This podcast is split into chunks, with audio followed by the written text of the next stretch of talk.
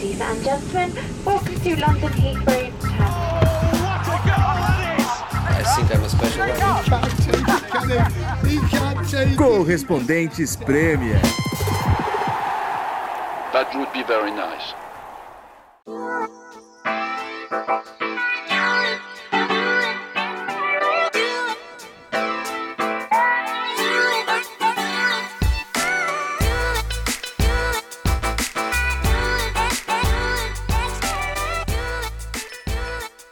Fala galera! Que diferença faz uma semaninha, hein? No futebol, meus amigos. Que coisa linda aqui na Inglaterra. Tudo bem, Nathalie? Tudo bem, Renato Senise? Tudo bem por aí? Tudo ótimo. Mais uma grande semana de futebol inglês. Tudo bem com você, João? Tudo bem com a Nathalie? Não, tamo aí, tô só observando a, a troca de farpas. Pô, que co... em uma semana consegue tirar seis pontos do Arsenal do Tottenham, hein, Senise? Tottenham duas derrotas e o Arsenal ganha do Chelsea Não, e do não, Manchester peraí, United peraí. desde a última gravação. Peraí, vamos começar fazendo a conta direito. O Ué. Arsenal tirou 5 pontos do Tottenham. O Tottenham perdeu uma e empatou a outra. Ah, tá, é. Mas. É, foi com o Brentford, foi 0x0, né? É, é roubado. É, mas realmente tudo muda em uma semana, então não, não- não conte muita vantagem que na semana que vem talvez seja eu que esteja É. tirando sarro de você. Con- concordo com o senhor. Bom, falaremos mais disso daí já já, porque assim, tem tanta coisa né, nessa semana. Teve novo técnico no Manchester United anunciado. É. Tem é, ali o Manchester City também voando com Gabriel Jesus, com rumores aí sobre o futuro dele. É, temos é, novidades na Championship e em outras, outros campeonatos sendo definidos. Mas eu queria começar com um pequeno quiz aqui para você e Gosto. Nathalie e Senise, porque eu sei que vocês gostam. Lá vem.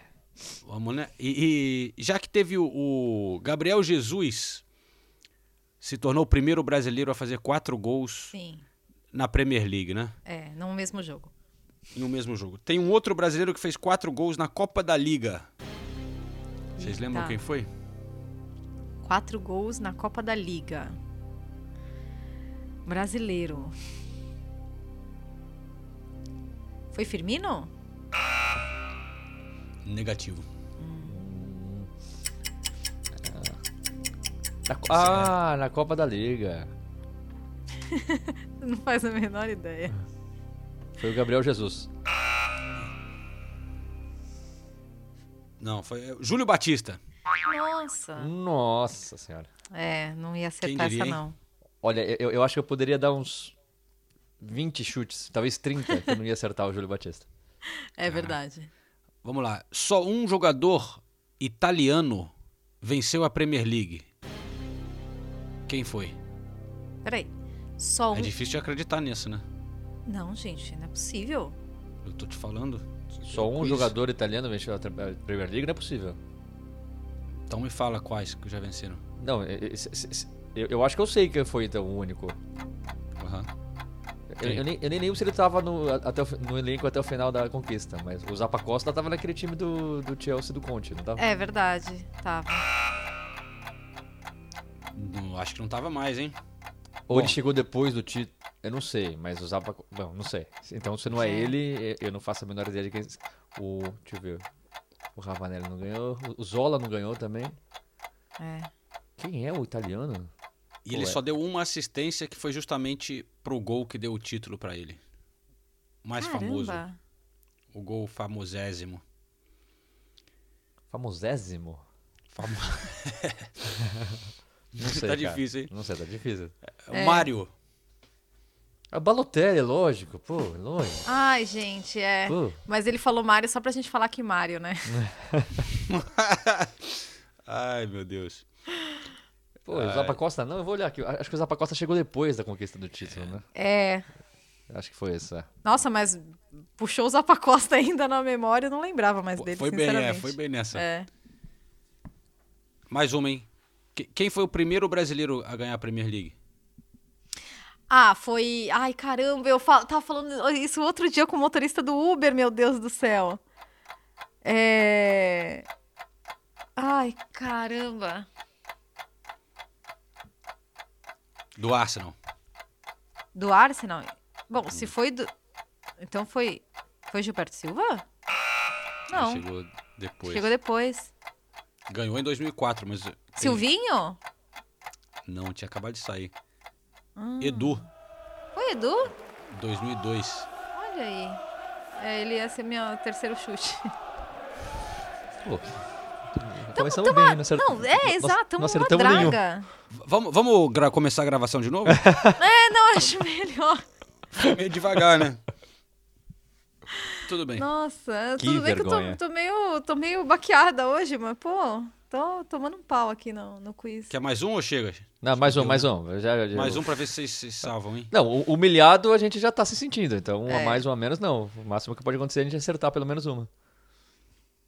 Tá, eu, te- eu- eu tenho dois aqui. O primeiro, o francês, a ganhar a Premier League. Cantona. Ah, pô. Boa, essa É. tá... Não, também é nele. Não, também é nele, pô. Não, tá bom, um pouquinho mais difícil então, hein? Primeiro, o argentino. Essa é difícil. Foi o Zabaleta? Não, Babou o chute. foi. Bom chute. Mas foi bem antes. Nossa, foi bem antes. Foi. 2003. O 2003. Hum, o Crespo não foi campeão em 2000. Não foi campeão, né? Onde você acha essas perguntas, hein, João? Você tem É. um site quiz.com Ah, eu cruzam por aí. Renato, Renato tá colando, Renato hein? tá no Google, hein? Tá no Google, eu tô vendo. Eu não faço a menor ideia. Jogou pro Manchester United, 2003. Juan Sebastián Ah, Verón, sério? Verón, lógico. Olha. Oh, meu Deus do céu. Veron. Veron. Bom. É, vamos acabar Olá, com essa do humilhação podcast. Não, a gente, a gente- a gente- não, a, tô começando agora o, o a- episódio, vai? a- a gente acertou o Cantoná, pelo menos, pô. Tá bom. É, Tá bom. que, que o João jogou aqui por solidariedade, né? É, foi de última hora para ter um consolação. Mas, bom, temos briga pelo título ainda, hein, Nathalie? Você tava lá em Anfield, né? Tava. Ontem. Olha, É, é quiz isso ou é já valendo? chega, não, vamos, vamos, vamos vencer uma aqui, né? Vamos falar de, da rodada. É, tava em Anfield ontem e olha, eu vou falar uma coisa. Eu já fiz alguns Merseyside Derbys e nenhum deles foi como o desse fim de semana. Em termos de hostilidade, porque é, a gente sempre fala, e eu até queria confirmar isso com vocês, né? Porque quando falam sobre rivalidades, sobre clima, né, de, de derbys, eu, eu sempre falo do North London Derby, do, do Tottenham e Arsenal, como o, o maior clima, né? De rivalidade e tudo. Eu acho mais, né, hostil, pesado, realmente uma rivalidade. Ontem em Anfield, gente, foi, foi algo assim, nesse nível mesmo.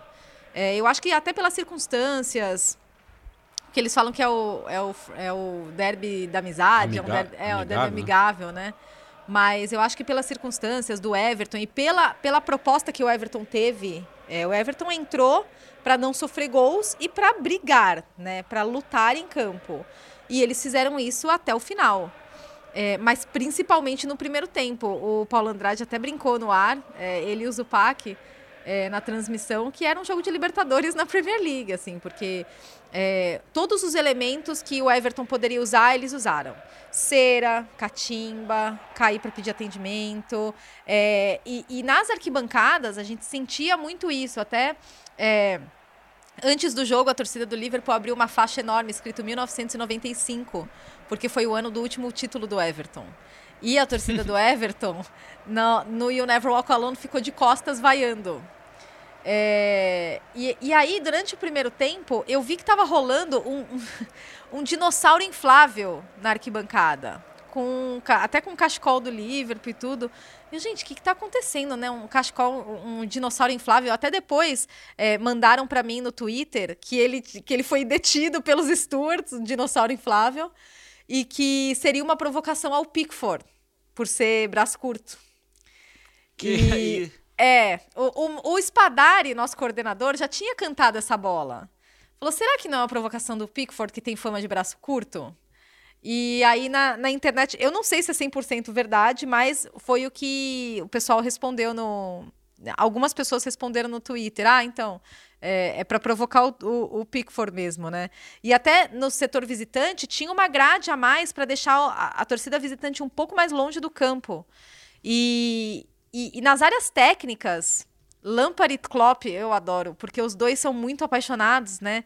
E no final do primeiro tempo, eles discutiram. Já teve briga entre eles, né? Já teve briga entre eles, quando o Lampard era técnico do Chelsea. Até o Lampard falou isso depois do antes do jogo, né, na, na, entrevista coletiva, ele falou: Ah, eu, eu acho bom porque a gente conversa, a gente, é, a gente se enfrentou depois, mas a gente entende que é, é, ali no momento e fica ali na partida. Não é, não é algo, ah, o, o Klopp odeia o Lampard, o Lampard odeia o Klopp. Mas é, o Lampard pediu é, foi, foi, no final do primeiro tempo. O Lampard tá reclamando alguma coisa com a arbitragem e o Klopp achou um absurdo ele estar tá reclamando. E daí o Klopp saiu da área técnica dele pra bater boca com o Lampard.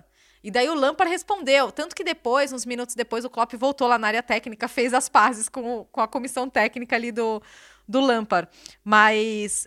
E, e, e em campo, um negócio absurdo, assim. É, o que a torcida vaiou o Richarlison nossa, porque ele caía, ele pedia atendimento, ele fez tudo isso e os ingleses ficam loucos com isso, né? Eu até falei na transmissão, o torcedor sul-americano está um pouco mais acostumado com isso, principalmente quando você acompanha a Libertadores, mas o inglês, ele quer morrer com isso, ele fica realmente é. furioso, né?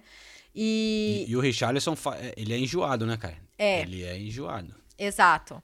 Até mas tem... Teve tem muita antipatia aqui dos ingleses com o Richarlison. Muita gente vem me perguntar: ah, o Richarlison é um cara legal? Não, o Richarlison é um cara ótimo. Ai, nossa, porque não gosto do Richarlison, ele reclama muito em campo, ele cai, não sei o quê. É, o que eu acho uma pena, porque eu adoro o Richarlison, né?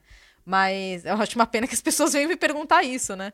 Mas é que Mas... o lado carisma do Richarlison é, é em português, É em né, português, cara? exatamente. Não, não, não, não, conseguem ver esse extra-campo do Richarlison. Só vê é. que realmente ali em campo ele é outro, outra pessoa, né?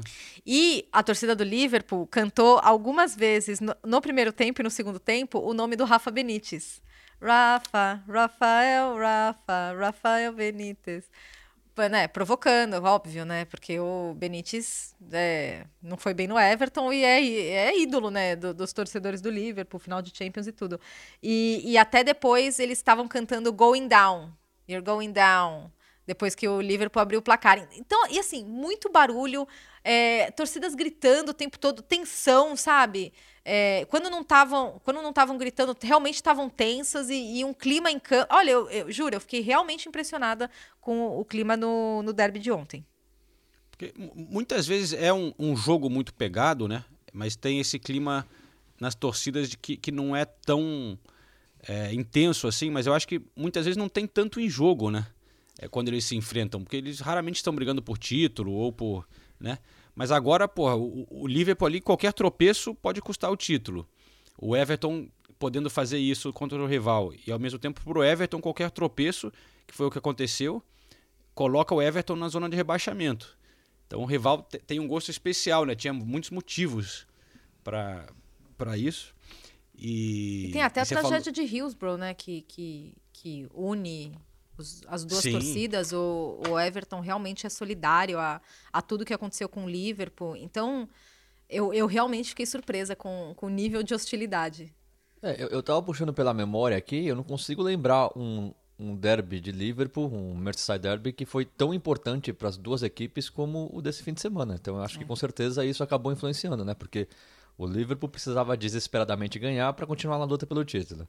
O Everton, se perdesse, caía na zona do rebaixamento, que foi o que aconteceu. Então, com certeza, isso acabou influenciando. O, o dinossauro é pro Pickford mesmo. Inclusive, a primeira vez que isso aconteceu foi no, no jogo contra o Newcastle, em fevereiro, dois meses hum. atrás. Porque o Pickford tem essa. As torcidas rivais aqui costumam cantar para ele que ele tem braço curto.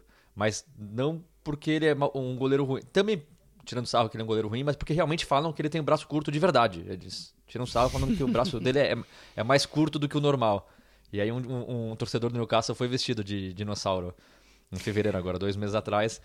É um outro nível de empenho, né? Não é, é. só passar o, é. o, o, dinossauro, você vai vestido de dinossauro. Parece que a moda tá pegando. Agora, assim, concordo, foi um jogo. Eu, eu não esperava ver o- um jogo de Premier, de Premier League nesse nível, por mais que tenha rivalidade, por mais que fosse importante, realmente foi, foi jogo de Libertadores mesmo. Agora, quando você vê os números, eles são assustadores, né? O Liverpool teve 83% de posse de bola.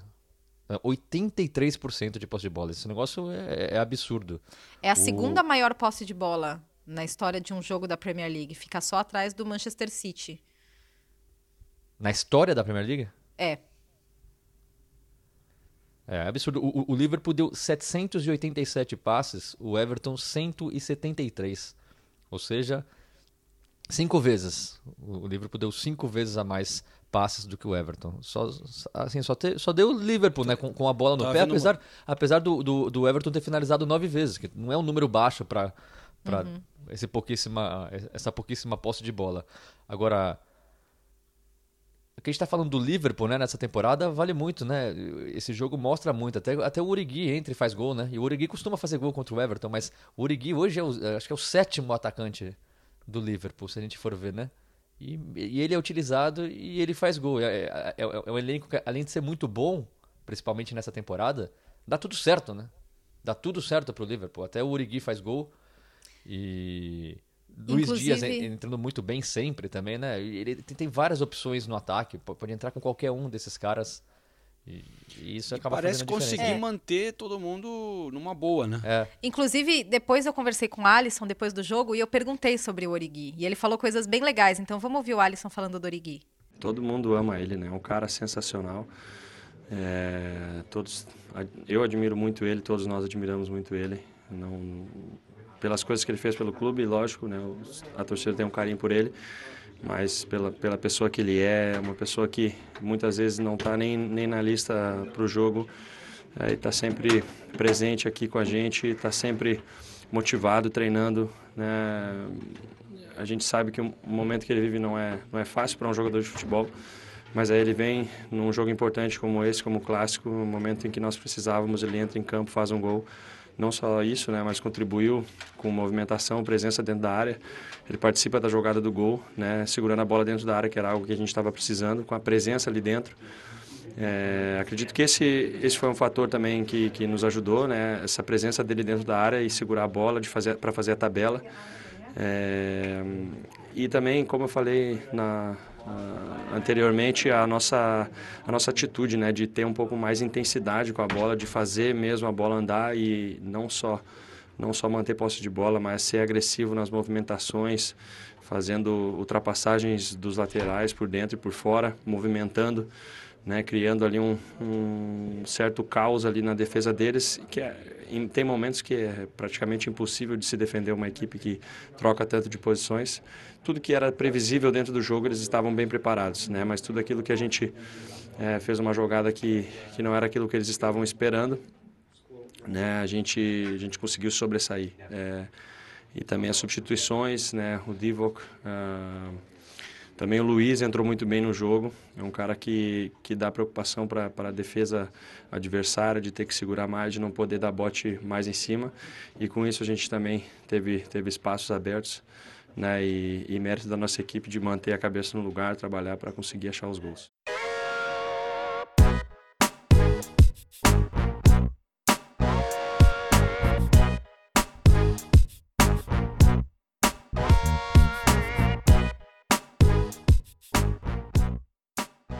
Mas é, a gente não pode deixar passar, né, Sinise? A gente tava falando aqui fora do ar do, do momento que o, que o Alisson proporcionou no final do jogo. Sensacional, né? É, ele, ele imitando o Pickford, né? O Pickford pegando a bola né? ainda no primeiro tempo, fazendo cera e se jogando no chão. O Pickford até deu uma piscadinha, né?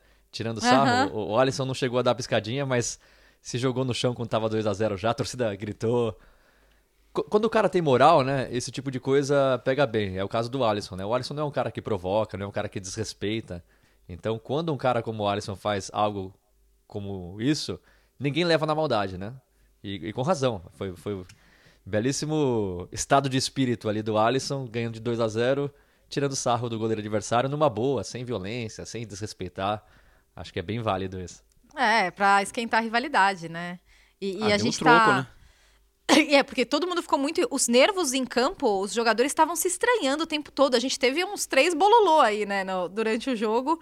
É, e, e o Lampard estava muito irritado com. Porque eu falei bololô? É isso? É, não, não. É que você costuma tirar sarro aqui das expressões de, de tiozão minha e do, e Obrigado, do João. obrigado. Aí você mete um bololô. hein? Foi dedo na cara do Mané. É. né? Foi porrada. Ai. É, então, ok, foi porrada. Então, não, foi pesado mesmo. É, e o Lampard tava reclamando muito de um pênalti no Gordon, né, no Anthony Gordon. Porque ele tomou cartão amarelo no primeiro tempo, e daí eu acho que isso acabou influenciando a arbitragem.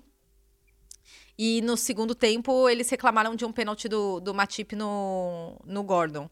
E eh, quando ainda estava 1 a 0 né? O jogo ainda estava 1 a 0 Ah, daí o Lampard falou: é, aqui você não, não, não tem, né? é, esse tipo de. Eles não marcam pênalti aqui. Daí estavam até.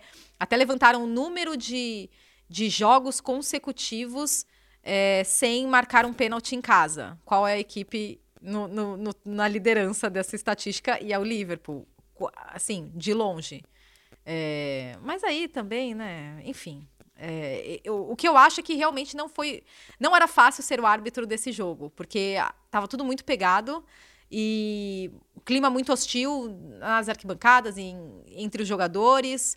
É, até acho que o Lampard pode reclamar. É, é, é marcável aquele pênalti, eu acho. O pênalti em cima do Gordon.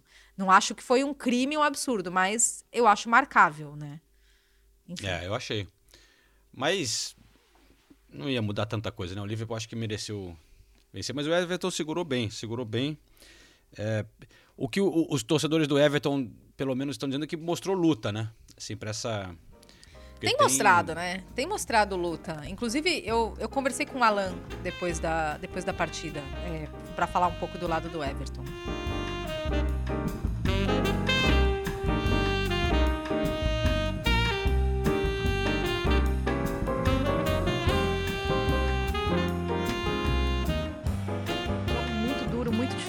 Vocês brigaram muito, né, é, durante os 90 minutos. Mas é, foi um jogo com todos os elementos de uma grande rivalidade, né, de um derby. É, mas o quanto foi determinante que no segundo tempo o Liverpool conseguiu encontrar soluções táticas e para mudar o jogo, né? Eu acho que a gente é, esteve muito bem em campo, é, defendemos muito bem, criamos algumas oportunidades de contra- contra-ataque, é, faltou um pouquinho mais de, de, de- de sabedoria, um pouco mais de para que pudéssemos fazer o gol, mas eu acho que o Liverpool não criou quase nada, é, estivemos muito bem dentro de campo, o plano de jogo que, que o nosso treinador é, fez foi muito bem feito, então a gente fica um pouco triste pelo resultado, é, agora entramos na, na zona de rebaixamento, mas temos um jogo a menos, sabemos que dependemos só da- só- somente da gente. Então é ter tranquilidade, é continuar trabalhando duro para que os resultados possam ser positivos nos próximos jogos. Quanto o mental e o que a gente chama de catimba, né, nós brasileiros, o quanto isso também é um elemento num jogo como esse, numa rivalidade como essa, contra um adversário como o Liverpool? Sim, é, tem que saber ser inteligente, saber que, que, que- que tem que tirar um pouquinho da pressão. É, eles, os primeiros, os primeiros minutos do jogo eles é, vêm vem, vem com, muito, com muita pressão, então a gente foi, foi um pouco inteligente no começo do jogo. é, é, tentamos tirar um pouco daquele ímpeto deles, mas no, no- no segundo tempo acabamos tomando do- dois gols que é, mas é tirar o, o que foi de positivo desse jogo para o próximo jogo a gente, se Deus quiser, é, sair com os três pontos dentro de casa junto com nossos torcedores. É um jogo difícil, Chelsea. A sequência do Everton também não é simples, né? É, você falou, vocês têm um jogo a menos, realmente, mas o quanto. Qual o efeito moral ou efeito mental de estar na zona de rebaixamento nesse momento? É, eu acho que o importante é não ficar olhando muito para a tabela, é, é olhar para o nosso próximo adversário e saber que nós temos que, que, que conseguir a vitória.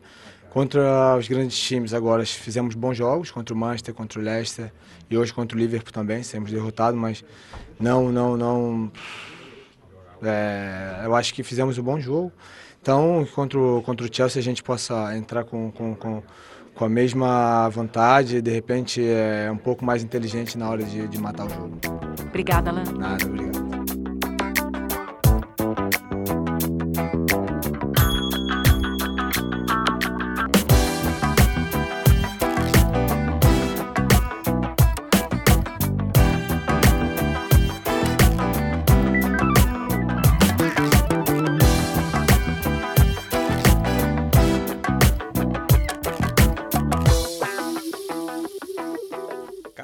Estatística sobre o Alan, Nathalie, Uhum.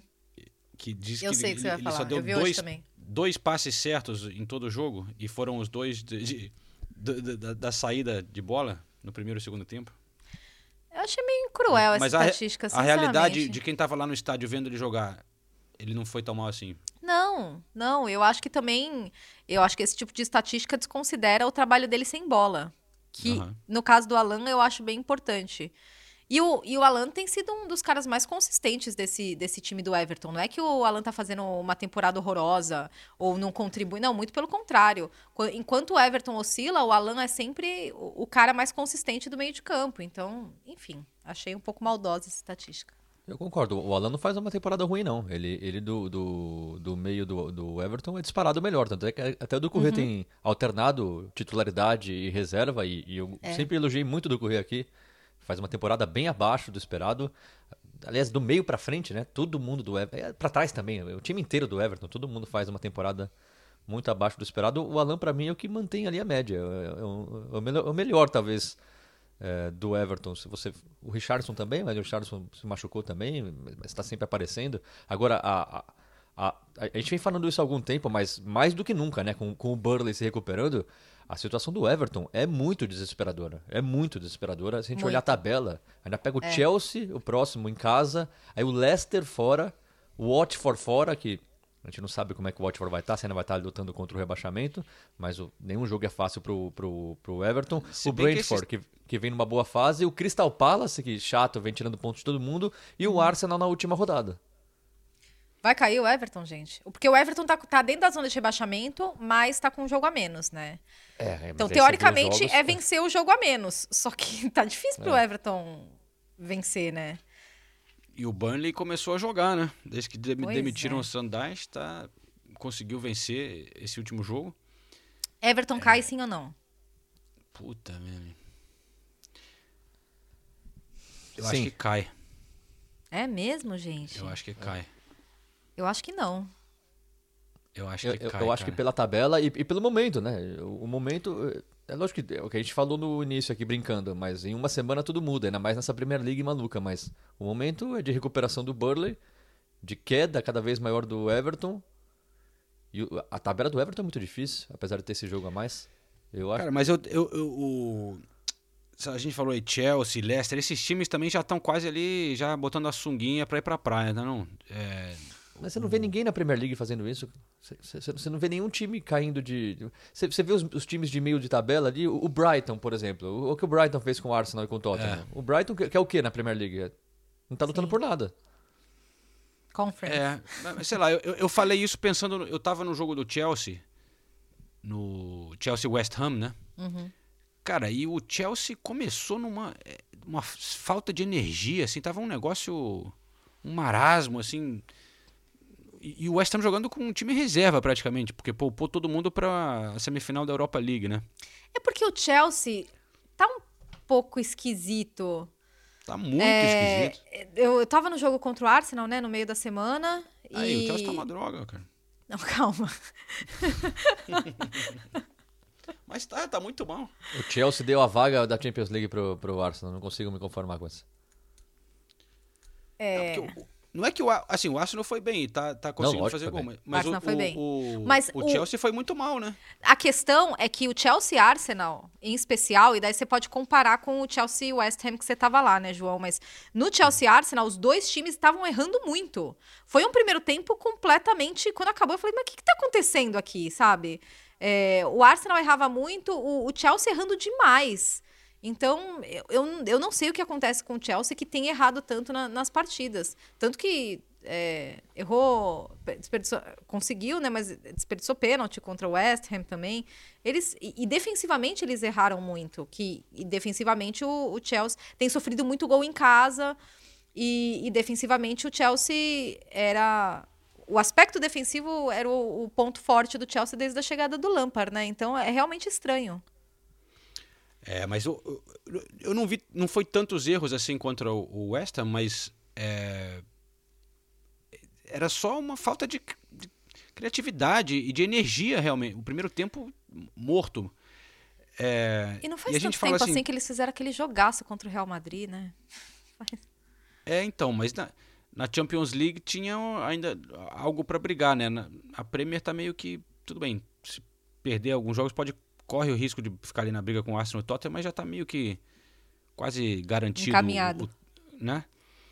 E e aí por isso que eu falo, o Senis falou ah, que na Premier League não tem esse negócio de já já tá de férias, mas ali no Chelsea a sensação era meio que ninguém tinha muito o que jogar.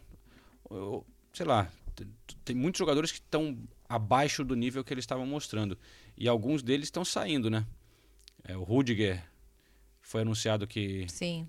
que tá de saída, deve Ah, já era imaginado, né? Porque a quantidade de rumor que estavam que existia em torno dele, não, não parecia estar fazendo muito É. esforço pra ficar, né? O Christensen, outro que deve sair, vem jogando muito mal também.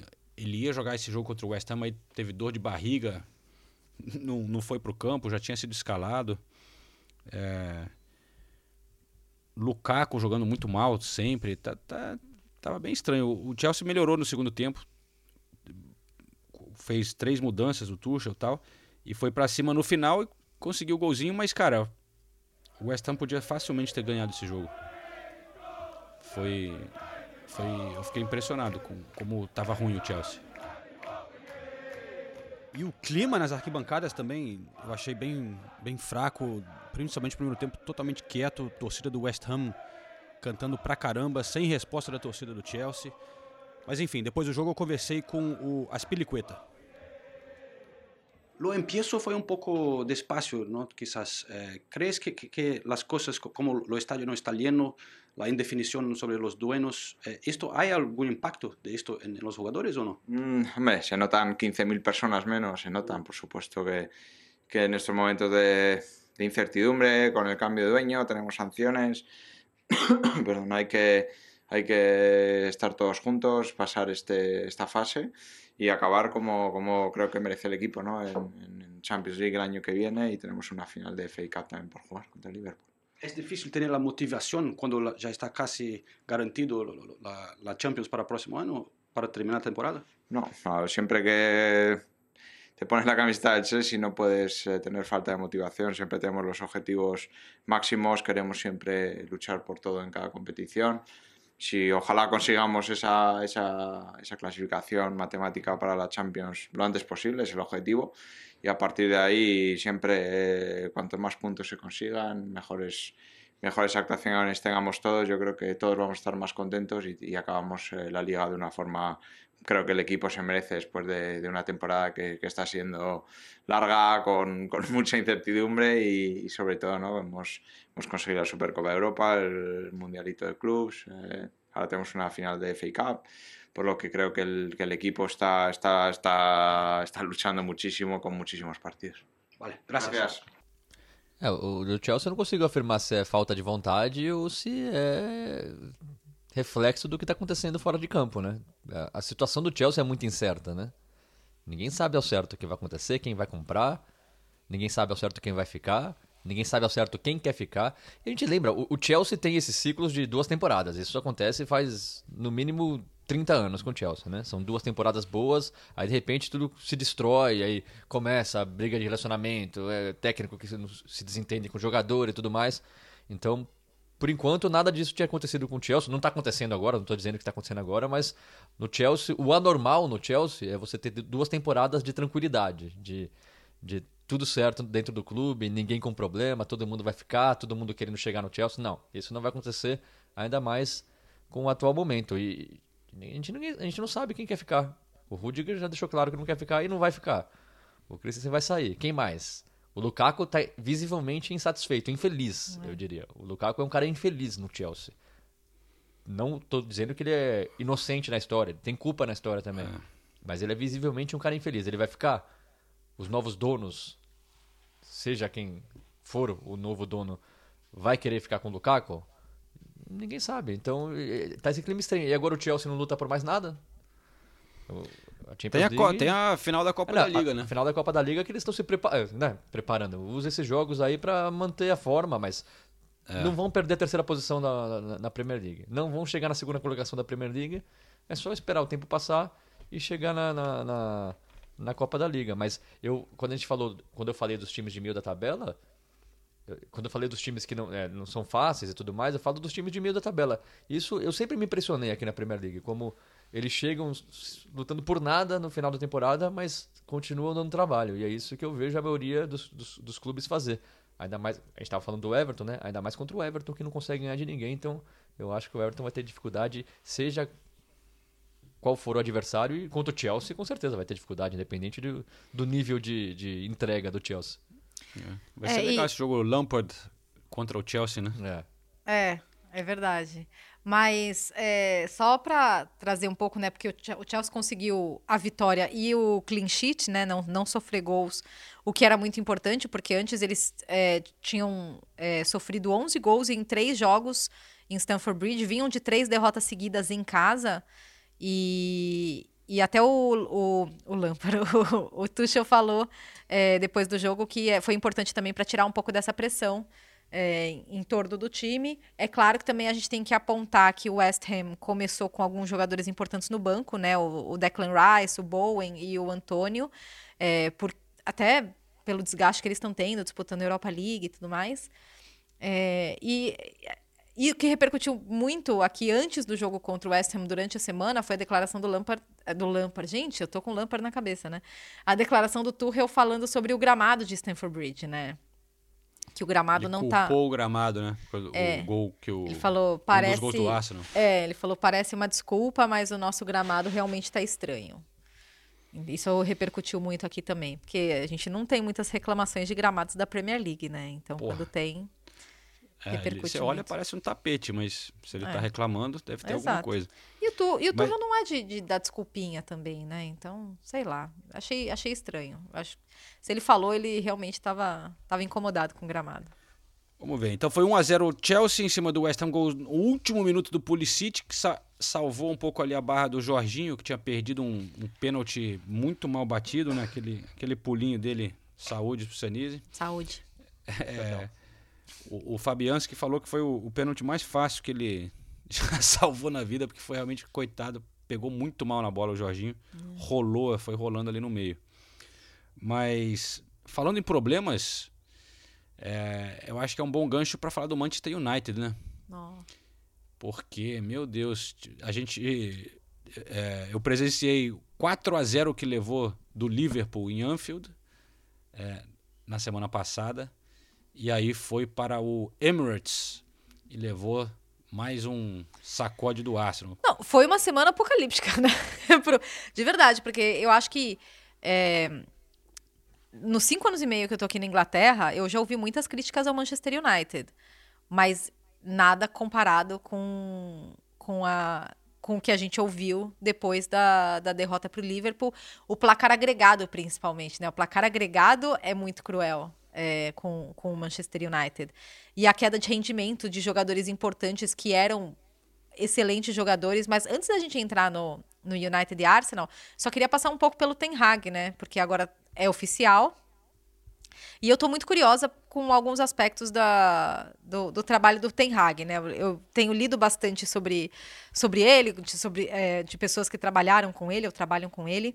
E o Ten Hag, todo mundo fala que ele é um cara muito detalhista, que o nível de preparação dele para os jogos é algo impressionante. E eu acho que isso é meio lugar comum entre os grandes treinadores, né? Acho que isso não diz muito sobre o Ten Hag. Mas é, tem algumas coisas que eu acho interessantes, dois aspectos em especial. Eu acho que é, ele conseguiu demonstrar uma certa flexibilidade no Ajax, porque ele meio que construiu dois times, porque jogadores importantes foram embora depois do Ajax, depois da, deles chegarem até a semifinal, em sistemas diferentes. Agora ele joga com o Haller, que é um centroavantão, né?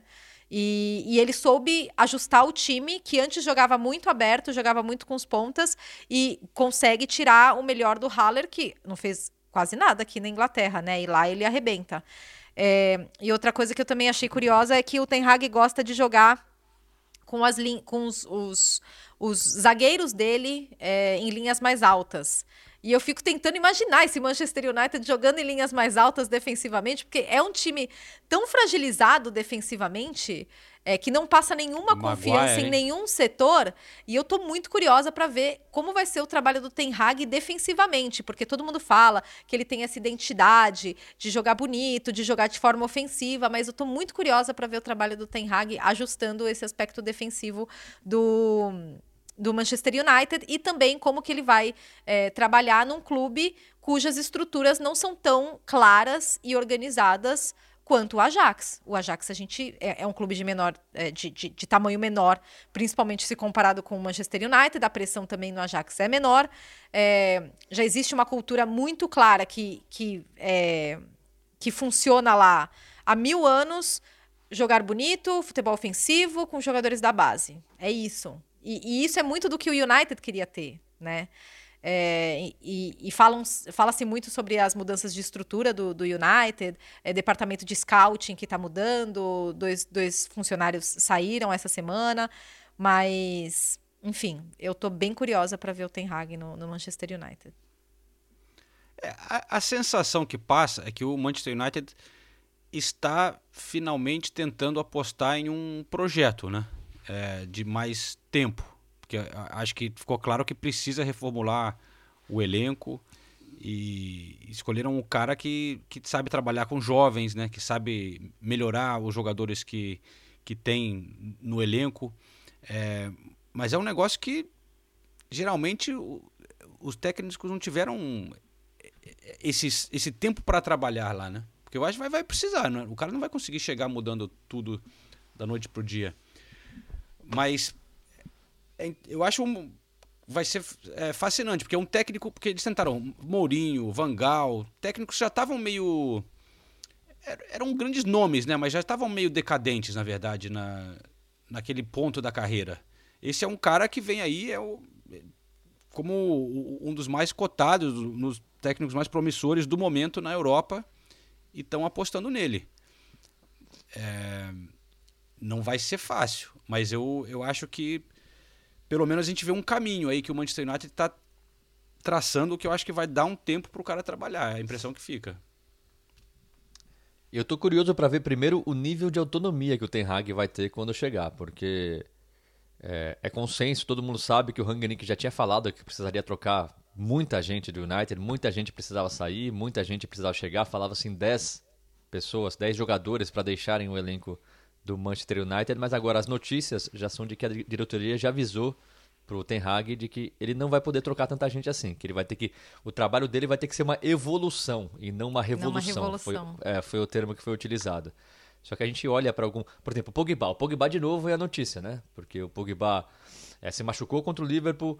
O, o Rangnick falou que ele não iria voltar até o final da temporada, porque era no mínimo quatro semanas para se recuperar e depois para readquirir forma física, então não voltaria. Aí, durante o jogo contra o Arsenal, o Pogba fez um post nas redes sociais, falou que se sentia muito por não estar jogando, mas que ia lutar muito forte para voltar até o final da temporada. Mas agora a última notícia já é que o, o Pogba já avisou os jogadores do Manchester United que vai sair, inclusive já teria deixado o grupo de WhatsApp dos jogadores do Manchester United. Mas o Pogba é só um exemplo, né? Quanta gente teria para sair? Quanta gente está visivelmente insatisfeita? Tanta gente que não, que não, que não, que não desempenha o que se espera. Ou o Ten Hag vai ser capaz de fazer esses caras voltarem a jogar? Eu não sei. Eu, Mas eu eu, tenho acho que certeza. mui- eu acho que com muitos saindo ajuda, aí abre espaço para ele trazer outros, né? Então, mas, mas eu acho que o Manchester United não quer vender muito jogador, até porque vai vender embaixo agora, né? O Pogba chegou por 89 milhões de libras cinco anos Mas o atrás. Pogba vai sair porque é fim de contrato, né? Não, é fim de contrato, mas tô falando. É. O, o, o Sancho, por exemplo, se você pensar que o United vender agora, o, Ah, não, o United não ganha não. nem metade do, do, do, do valor vai que pagou por sair ele. tipo Matite, É, então, Matite, mas- Juan mas- Mata. É, então, Eric olha, os Lingard, contratos né? que estão terminando: Pogba, Lingard, Matite, que já avisou que sai mesmo, Cavani e Juan Mata. Jogadores que supostamente o United estaria disposto a negociar. É, Bailey, Phil Jones, Martial, Alex Telles e Wan-Bissaka. Convenhamos, São. são. todos jogadores, tirando o Pogba, são todos jogadores que nem titular são. Nem, titu- titu- nem titulares são. O Wambisaka, nem o Wambisaka é titular mais, né, com, com o Rangnick. Então, não acho que vai ser uma grande revolução no elenco. Se você falar, são 10 jogadores, mas são 10 jogadores que o Juan Mata jogou a primeira vez na Premier League três semanas atrás, duas semanas atrás, não sei. É. Então, assim, isso é, é óbvio. Eu acho que revolução realmente seria se saísse, não sei, um, um Sancho, um Rashford. Será que, o, será que o Ten Hag vai conseguir recuperar esses caras? E aí eu, eu, eu bato no que eu já falei duas semanas atrás no que a Nathalie falou agora. O estilo de jogo do Ten Hag não, para mim, não se adapta a esses jogadores do Manchester United. Mas ele mostrou realmente conseguir adaptar, é, achar diferentes maneiras de jogar no Ajax. Se ele vai conseguir fazer isso no Manchester United, eu não sei. A verdade é que ninguém conseguiu, né? O, o, o que chegou mais próximo de conseguir foi o Solskjaer, que conseguiu por um tempo. As pessoas esquecem isso, mas Sim, por um é tempo verdade. o Solskjaer fez. O, lembra quando no, no, início do Solskjaer o, o Rashford é, assim renasceu das cinzas? Junto Uhum. com o Lukaku na época, o Lukaku jogando muito bem com, o Ra- com, com, com, com o Solskjaer. Aí depois saiu o Lukaku, aí de- mas mesmo assim o Rashford continuou jogando muito bem com, com o Solskjaer. E agora não existe mais Rashford no Manchester United. Enfim, o que chegou mais próximo disso foi o Solskjaer, mas também não tirou tudo do- que ele podia tirar dos jogadores. Não sei se o Ten Hag vai conseguir. Se eu tivesse que apostar, eu apostaria que não. Cara, ele chega em um clube, um clube completamente maluco, né? Quebrado. É um clube que vive da marca, né? E, e é mais marketing do, do que futebol. Mas que claramente vai estar tentando, né? Eles não são idiotas também, né? Tem um novo diretor de futebol e tal. Mas a situação, além da, da estrutura toda, que é algo que a gente já falou bastante aqui no podcast, eu fiquei chocado com uma entrevista que eu presenciei parte dela é, do lado de fora da salinha ali no Emirates, do McTominay. É. Cara, ele tava quase chorando, mas assim, de emocionado, com raiva e, e tudo. Dava para ouvir na voz dele que ele tava engasgando. E ele falou de. Ele falou, "Nah, esse problemas de, de, de jogadores, de staff, de, de- é, acima da, da diretoria. é, a gente tem que parar de falar dessas coisas, mas assim, insinuando que realmente existiam esses problemas. Mas ele falou, a gente tem que deix- parar de, de, de, de pensar nisso. E quando estiver em campo, tem que mostrar garra, tem que pô, jogar com orgulho, dar de tudo. E, e isso não está acontecendo. É curioso, né? Porque tem jogadores que se importam. A gente ouve o McTominay falando dessa forma. Existem outros jogadores, e mas, né? say there's there's a whole lot of problems in terms of players, staff, everything higher up. We need to we need to concentrate with just what happens on the pitch. It's self pride whenever we go on the pitch and nothing else. We don't need to worry about who's saying what or this, that, or the other. It's pride when you go on the pitch. Give your best, everyone. Yeah, is is that the message through the dressing room, or is it, is it more complicated than that? Yeah, there's a lot of things going on at the minute. Don't get me wrong, but. For us, when we get back in the dressing room, it's go home and take a look at yourself in the mirror. You can't go go back to your house and be satisfied with conceding three goals away at Arsenal whenever we deserve to win the game. That's just not the way that, that football works. And, and for us, self belief, lack of confidence, you can see it all in the last say two months sort of thing, which has been which has been coming. And then we have a half decent game today, and even then, it's the belief which is which is so big in football and confidence. It's it's just not there at the minute. E ele falou também, ele falou que, que, que depois, assim, você não pode voltar para casa e ficar numa boa quando perde um jogo desses, um jogo grande. Insinuando que tem jogadores que no, no vestiário não, não, não sentem a, a derrota, não se importam tanto. É, ele tava muito puto, cara. Muito puto. E então a gente vê, dá a sensação de um, de um vestiário com problemas também, né? É, de jogadores que não estão. Isso reflete, dá pra gente ver em campo, não estão remando juntos, né? Mas isso não tira os méritos do nosso Arsenal, né, pô? Opa, muito obrigado, hein? Mais ou menos, né? É, é, bom, perdeu para os times, né, para os times menores, mas contra os grandes, é, Chelsea e Manchester United, belíssimas vitórias, né?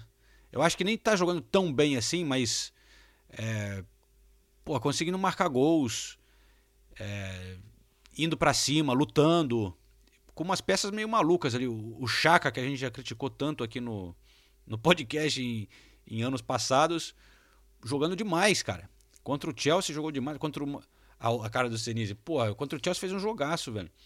Contra o Manchester United, o golaço que ele fez. É o Nene. Quem diria? Eu Nene. Virou titular de última hora com as contusões. Também jogando muito bem.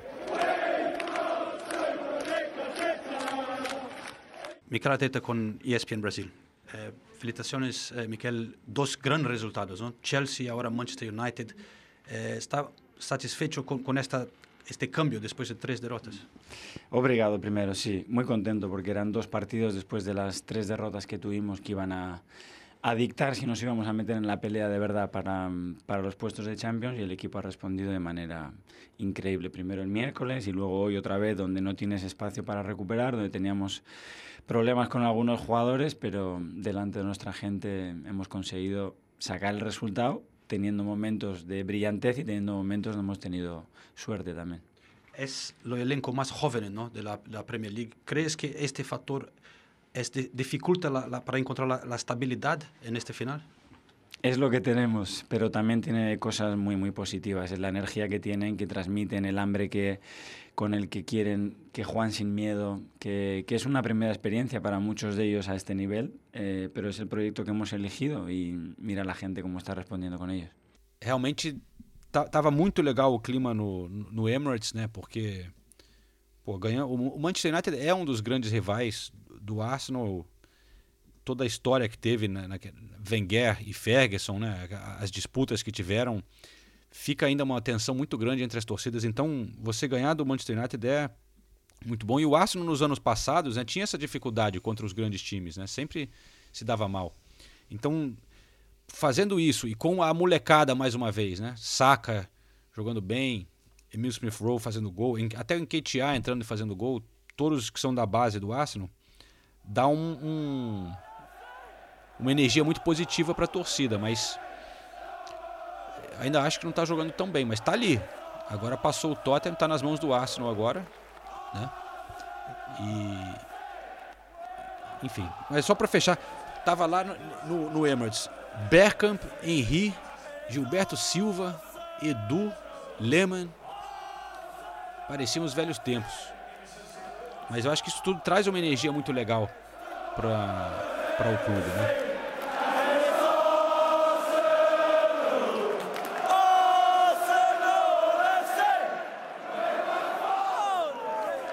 Falamos direto do Emirates Stadium aqui em Londres, Arsenal ganhando por 2 a 1. Estou do lado de uma das lendas do Arsenal, Gilberto Silva, campeão da Premier League naquele time inesquecível, os Invincibles, invicto em 2004. Gilberto Silva, o que, que você está achando desse jovem Arsenal, bem diferente daquele da sua época, com jogadores como o Henry, é, como você, jogadores muito experientes. Agora, um jovem Arsenal tentando lutar para voltar para a Champions League, né, Gilberto?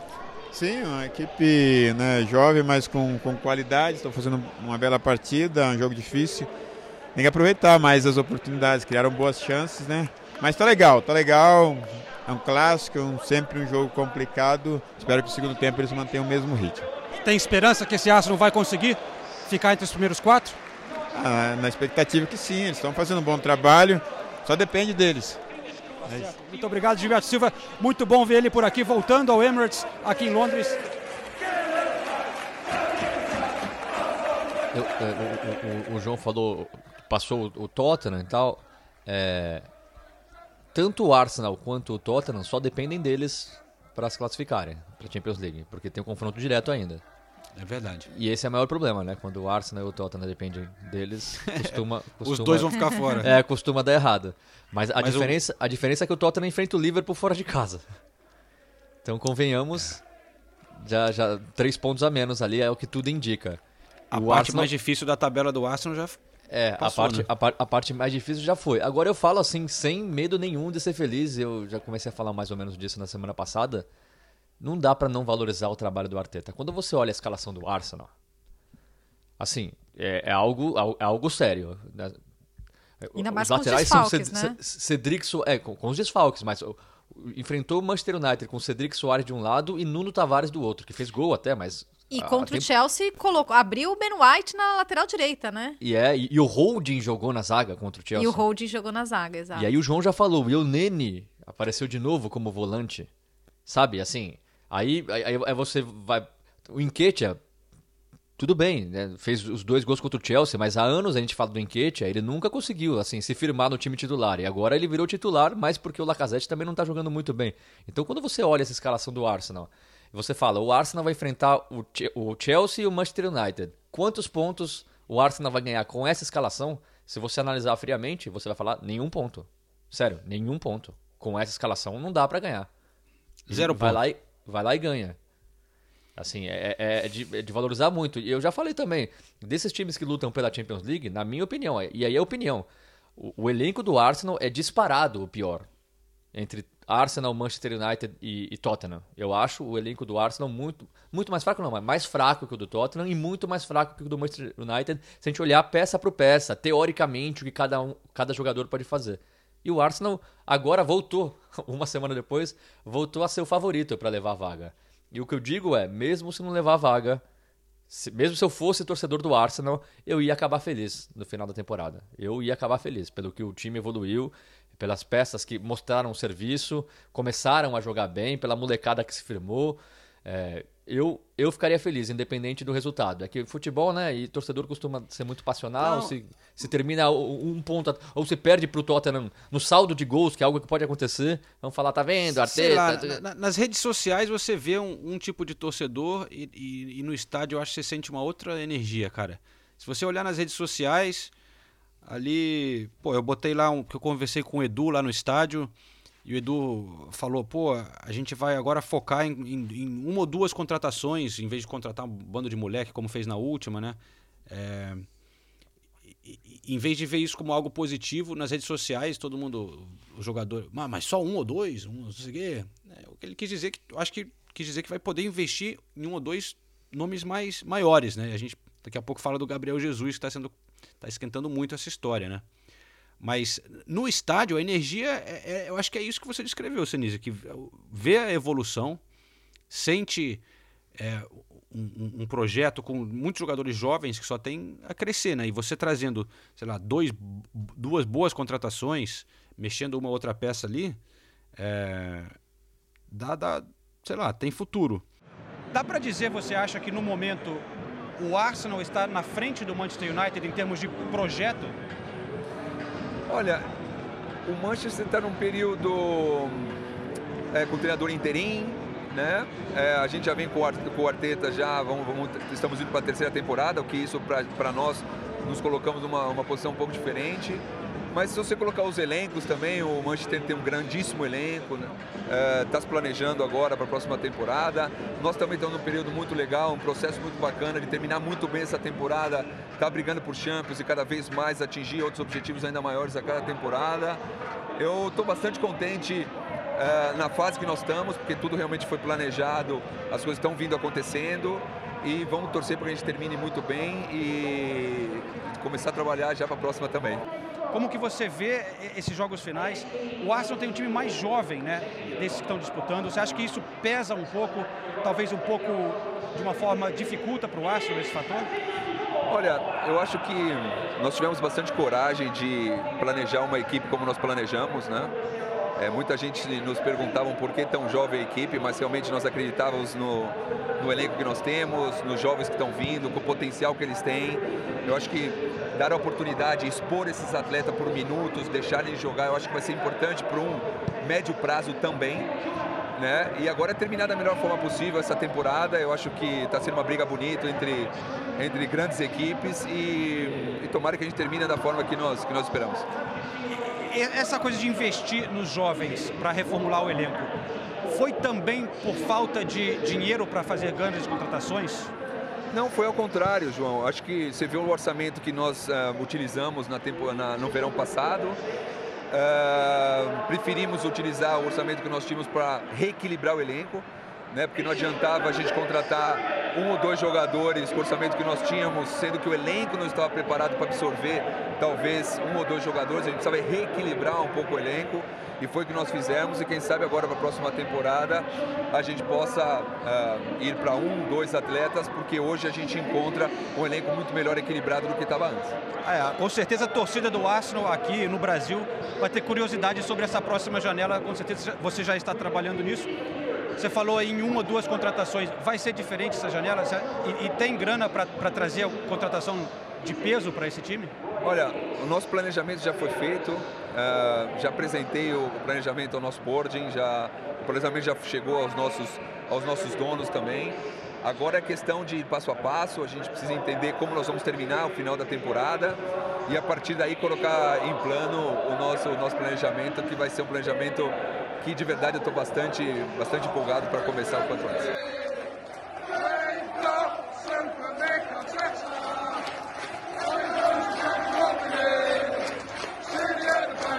O que me decepcionou no Emirates foi ouvir ma- a- aquela, eu, eu já reclamei daquela música que estava todo mundo cantando, tem pro Tuchel, pro Vieira. Sim. É, infelizmente também o Arsenal também canta pro Arteta, né? E can- não canta pouco não, né? É. E quem, quem mais tava cantando? Ah, o, pô, o West Ham também canta pro David Moyes. Ah, gente, pô. É, esse negócio, tá todo mundo cantando aquela mesma música de. We've got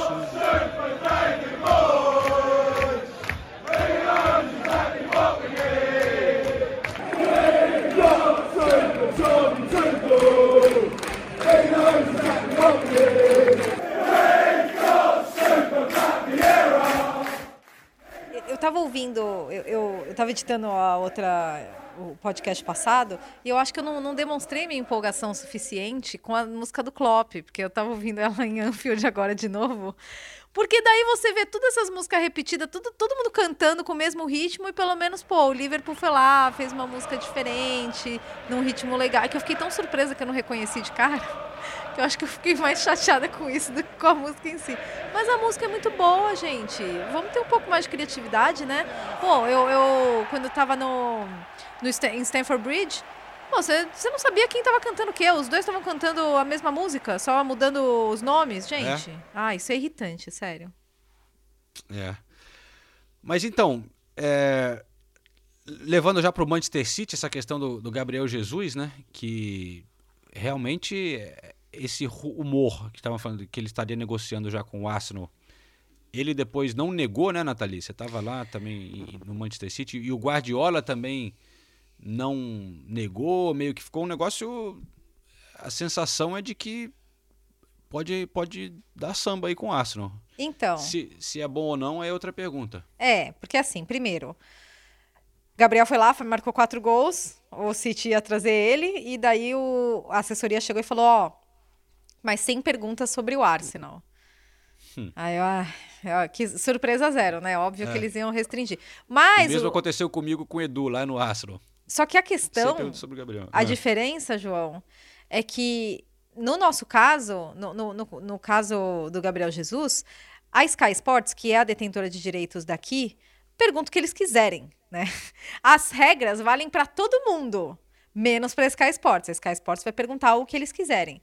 E a gente não. A gente não pode perguntar sobre isso. E, e quando o Gabriel Jesus falou sobre isso, foi para a Sky Sports e o que ele disse foi que não é o momento para falar sobre isso, não é o momento para pensar, estão no momento decisivo na temporada. E aí depois eu conversei com o Gabriel Jesus e, na verdade, eu puxei mais para um lado do, do tempo de jogo que ele não está tendo, o quanto isso pesa. É, então, e, e também é, sobre seleção brasileira, né? Porque ele não estava na última convocação.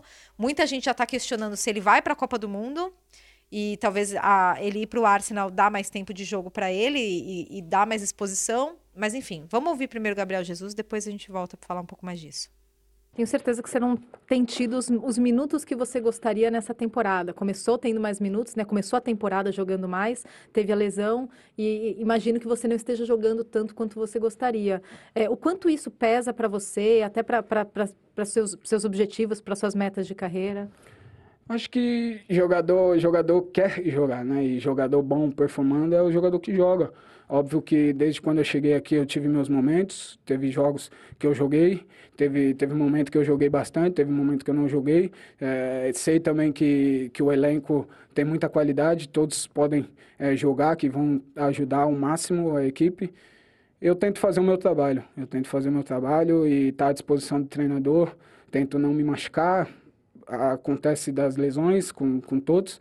E, bom, no dia a dia tento treinar forte, é, aprimorar o que eu tiver que aprimorar, para quando tiver oportunidade fazer o meu melhor. Às vezes não acontece, e, igual eu falei agora há pouco, é, às vezes acontece, aconteceu, vem acontecendo de eu ter oportunidades, às vezes acaba, acabo me precipitando, enfim. Porém, acho que hoje, hoje eu fui feliz em ter a oportunidade de jogar e ajudar a minha equipe. E, e o quanto fazer quatro gols hoje te dá um pouco mais de confiança em um ano de Copa do Mundo com seleção brasileira. A gente sabe que a concorrência na frente na seleção é absurda, né? Se trata de seleção brasileira, tanto de talentos, né, jogando, vindo bem. Então a gente tem que jogar. Óbvio que eu penso bastante na seleção, quem não pensa, né? E o Brasil é assim, né? Todos os jogadores querem estar na seleção. Eu eu tive um momento muito brilhante na seleção no começo, depois, óbvio, caí um pouco. Né? Não vou tratar como normal, porque não é normal né? você cair tanto. Mas é isso, eu acho que a, o desafio meu agora, é, pessoal, é voltar à alta performance como eu já tive. Um momento grande de alta performance. E é isso, converter gols as, as chances para que eu possa ter a oportunidade novamente.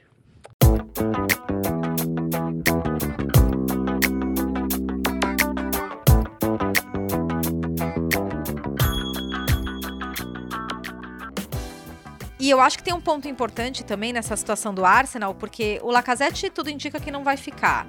O Enquetear a gente ainda não sabe.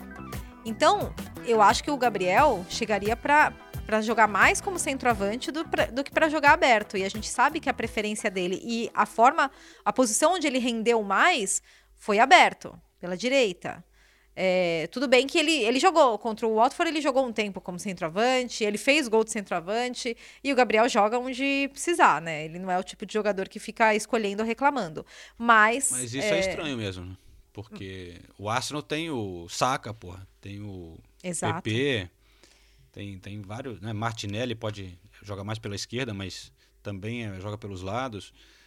É, e aí, se ele quer jogar mais regularmente, se ele, ele viria como atacante. O Arteta sabe muito bem, trabalhou com ele, né? Sim. O Edu também da seleção. Então, as conversas, eh, todo mundo sabe exatamente o que, o que iria acontecer.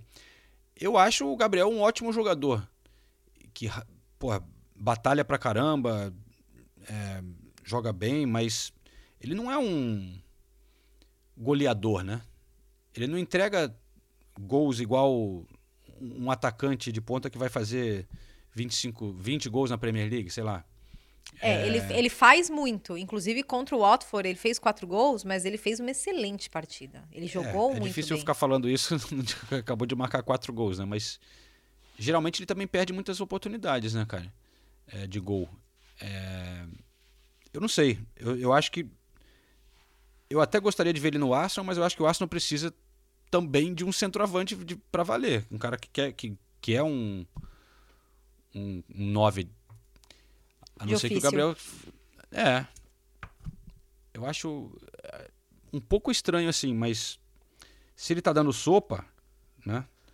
Eu, eu acho que pelo jeito o Edu e o Arteta estão interessados. Eu acho que o Gabriel Jesus seria ótimo pro Arsenal. Acho uma ótima opção. Poderia jogar pela direita, pela esquerda pelo, é, de 9. O Saka, por exemplo, já jogou também na esquerda, já jogou na direita. O Arteta gosta de jogador assim, versátil, e o Gabriel Jesus seria mais uma excelente opção, talvez. O, mas o aí Sa... ele vai para ser uma opção, cara. Isso que é estranho, e, né? Então, mas é que eu tô falando. Pro Arsenal seria ótimo. Pro Gabriel, eu já não é. sei. E aí é o é. Gabriel que tem. O, o Gabriel já tá numa posição na carreira dele que ele tem que escolher para onde ele vai. Não que ele, se, ele quiser ir pro Bayern de Munique, ele não vai, mas ele, tem condições de conversar com o Arteta e falar: o Arteta, o negócio é o seguinte, eu vou se eu for para jogar de, de, aberto na, na, esquerda ou na direita. Ou eu vou para jogar de vez em quando de nove. Ou eu vou, eu tô satisfeito em jogar de nove. O, o Gabriel Jesus já tem estatura no futebol mundial para escolher como ele quer jogar. E aí, se ele conversar com o Arteta, o Arteta entender a posição dele e, e ele chegar à conclusão de que o Gabriel Jesus vai jogar onde ele quer jogar, eu não vejo por que não, porque eu acho que para o Gabriel Jesus também seria uma boa. Eu acho que o Gabriel Jesus precisa. O, o Arsenal. Eu, eu, sempre achei que o Gabriel Jesus ia cair muito bem no futebol italiano. Eu sempre achei isso. Ele é forte fisicamente, ele é talentoso, ele tem o, a competitividade da, da, da, da, Liga Italiana. Sempre achei, sempre vi o Gabriel Jesus na Juventus, sempre torci para que isso acontecesse. É, e a gente já ouviu um papo de Juventus, é, né? É. Mas, mas eu acho que o Arsenal assim, no cenário de Premier League, eu acho que seria muito bom para o Gabriel Jesus. Eu, eu, acho que seria um bom clube para o Gabriel Jesus por investir em, em, em, jovens, por ser um clube hoje que. E aí eu não estou tirando sarro, não. O que acontece com o Arsenal é a mesma coisa que acontece com o Tottenham. Olha o que o Kulusevski já virou, né? Parece que já. Nossa. O, o Gabriel Jesus chega no Arsenal, faz, joga bem, faz dois, três gols, já vira um cara assim importantíssimo dentro do clube. E isso pro Gabriel é bom. O Gabriel precisa disso, ele tá num nível que ele realmente precisa disso. Eu acho que o Arsenal seria uma boa pro Gabriel Jesus, mas concordo, assim, eu não consigo ver é, uma saída que não seja ele jogar de centroavante. E eu não quero ver o Gabriel Jesus de centroavante, porque ele já falou milhões de vezes na carreira dele que ele prefere jogar aberto. Então, só essa parte que me dá um. Não me dá certeza uhum. de que seja a melhor escolha para o Gabriel. Para o Arsenal, eu não tenho dúvida que o Gabriel Jesus seria importante, seria muito bom. Ele eleva, assim, o nível do, do, do ataque do Arsenal. É, eu acho que com a Copa do Mundo estando ali, vai empurra um pouquinho, né? A você tomar uma. Talvez ser mais corajoso em tomar uma decisão de sair e tal, porque do jeito que as coisas estão, ele periga ficar fora. E, e é uma decisão difícil para o Gabriel também. Ele vai estar tá saindo do, do, Manchester City, né? é, pô. É, é, é, não vou dizer que é o melhor time da Europa porque não ganha Champions League, mas tá ali, né? Liverpool, Bayern de Munique e Manchester City são sim os melhores times da Europa há três, quatro temporadas. E aí ele pode continuar na Premier League, que é sem dúvida o campeonato mais importante hoje da Europa. A gente pode falar do campeonato italiano que tem a tradição e tudo mais, mas hoje o mundo olha para a Premier League. A Série A continua sendo importantíssima, mas ainda mais na cabeça de jogador, a gente sabe como é que é. Se mantendo na Premier League, ele se mantém no, no, no melhor campeonato do mundo. Indo para a Série A, por mais que seja na Juventus ou na Inter de Milão, que são clubes que lutam pela Série A, talvez ele encare isso como um passo atrás. Então, eu acho a decisão do Gabriel muito difícil. Eu entendo a dificuldade. Se isso tudo está acontecendo, né? Eu, eu, entendo a dificuldade dele em resolver. E por isso que eu acho assim, na Premier League, eu acho que o Arsenal seria uma excelente opção para o Gabriel Jesus. Só para fechar sobre o Arsenal, é muito bom ver o Saka limpando a alma, né? Depois daquele pênalti que perdeu na Euro pela Inglaterra e sofreu racismo e tal fez um gol de pênalti contra o Chelsea, né? E fez um gol de pênalti contra o Manchester United, fazendo questão de bater os pênaltis. Moleque jovem pra caramba, chamando a responsabilidade. E até no, no, no Chelsea eu, eu li que estavam cantando para ele, o torcedor do Chelsea, claro, dizendo que ele. É, you let your country down, né? Você decepcionou o país, você. por ter perdido o pênalti, enfim. Coisa de torcedor, né? Provocando o moleque. Mas ele foi lá, pegou a bola e, e fez esse pênalti. É. Me falei pênalti. E o Bruno Fernandes? Como é que erra um pênalti daquele, Bruno Fernandes? cara, brincadeira. Bruno Fernandes é um mistério, Jorginho. né? Que pênalti, cara. Ah, o Bruno Fernandes. É. Eu já tava na cabeça aqui Bruno Guimarães, pensando, tem que falar do Bruno Guimarães, tem que falar tem, do Bruno Guimarães. Tem, tem que falar. É, o Bruno Fernandes. Foi legal a reação do Ramsdale, doidinho. É, o Ramsdale é muito doido, né? É muito doido, velho. É, mas sim, Bruno Guimarães, hein? E Jolinton! Dois gols de Joelinton. Ah, muito um bom. Este podcast apoia Joelinton. Este podcast ah. ama Joelinton. Torcemos muito para ele. Aí fica difícil implicar com o Newcastle, né? Ah, eu tava é, pensando exatamente donos, isso, né? juro. É, é verdade. Tava pensando nisso. E ó, o Newcastle pode ser o fiel da balança aí, né? na, na, na, na, corrida pelo título, porque o próximo jogo contra o Liverpool é contra o Newcastle em St. James Park e na sequência o City enfrenta o Newcastle, só que joga em casa, né? Contra o, é, lá no, no Etihad. É... Ah, mas são dois, dois chips. Né, em condições normais de temperatura e pressão, Liverpool e City derrotam o Newcastle. Mas, pô, o Newcastle vem num, numa. Vem, tá embalado, tá embalado, tá no momento Quatro bom. Seguidas, as coisas. Né? É, as coisas encaixaram ali. E, e muito feliz com, com os gols brasileiros. O, o, Newcastle pode ser fiel da balança em todas as brigas possíveis, né? Porque enfrenta o Liverpool City, aí depois pega o Arsenal, que pode complicar a vida do Arsenal Champions League, e na última rodada pega o Burnley, que pode estar fugindo do rebaixamento. Então o Newcastle, assim, o que vai ter de gente torcendo para o Newcastle nessas últimas quatro rodadas é, é brincadeira. É isso aí, companheiros. É, se vocês tiverem mais algum assunto aí, me avisem, porque senão eu vou ter que encerrar aqui, porque eu tenho uma entrada ao vivo no Sport Center. É, gostaria de falar, mas a gente, pro próximo episódio, falar do Fulham que subiu para a Premier League, né? Podemos falar um pouquinho mais com a dupla de Marcos Silva e Luiz Boamorte. Eu tô tentando lembrar quem falou, é, acho que foi no podcast do Futebol no Mundo, eu não lembro agora, que falaram quando é, quando a última vez que a gente teve um Fulham e Norwich? É, um sobe, Porque um sobe e né? outro desce. É. Impressionante. Que loucura, cara, é verdade. E mas enfim, é isso aí. Eu só queria, eu só, eu só queria falar, já, já que o João não falou nada, eu só queria falar que o, o Tottenham só não ganhou porque foi roubado do Brentford, mas na, na próxima, na próxima rodada a gente Jogou volta. mal pra caramba, velho. Nenhum chute no gol. Que O coisa- Brentford teve 50 escanteios. É, o, o- o Tottenham teve mais posse de bola, 56%, mas finalizou só 9 vezes, nenhuma no alvo. O Brentford finalizou 15 vezes, duas no alvo, foi um jogo feio. O Tottenham empatou. Eriksen eu- reencontrando o Tottenham.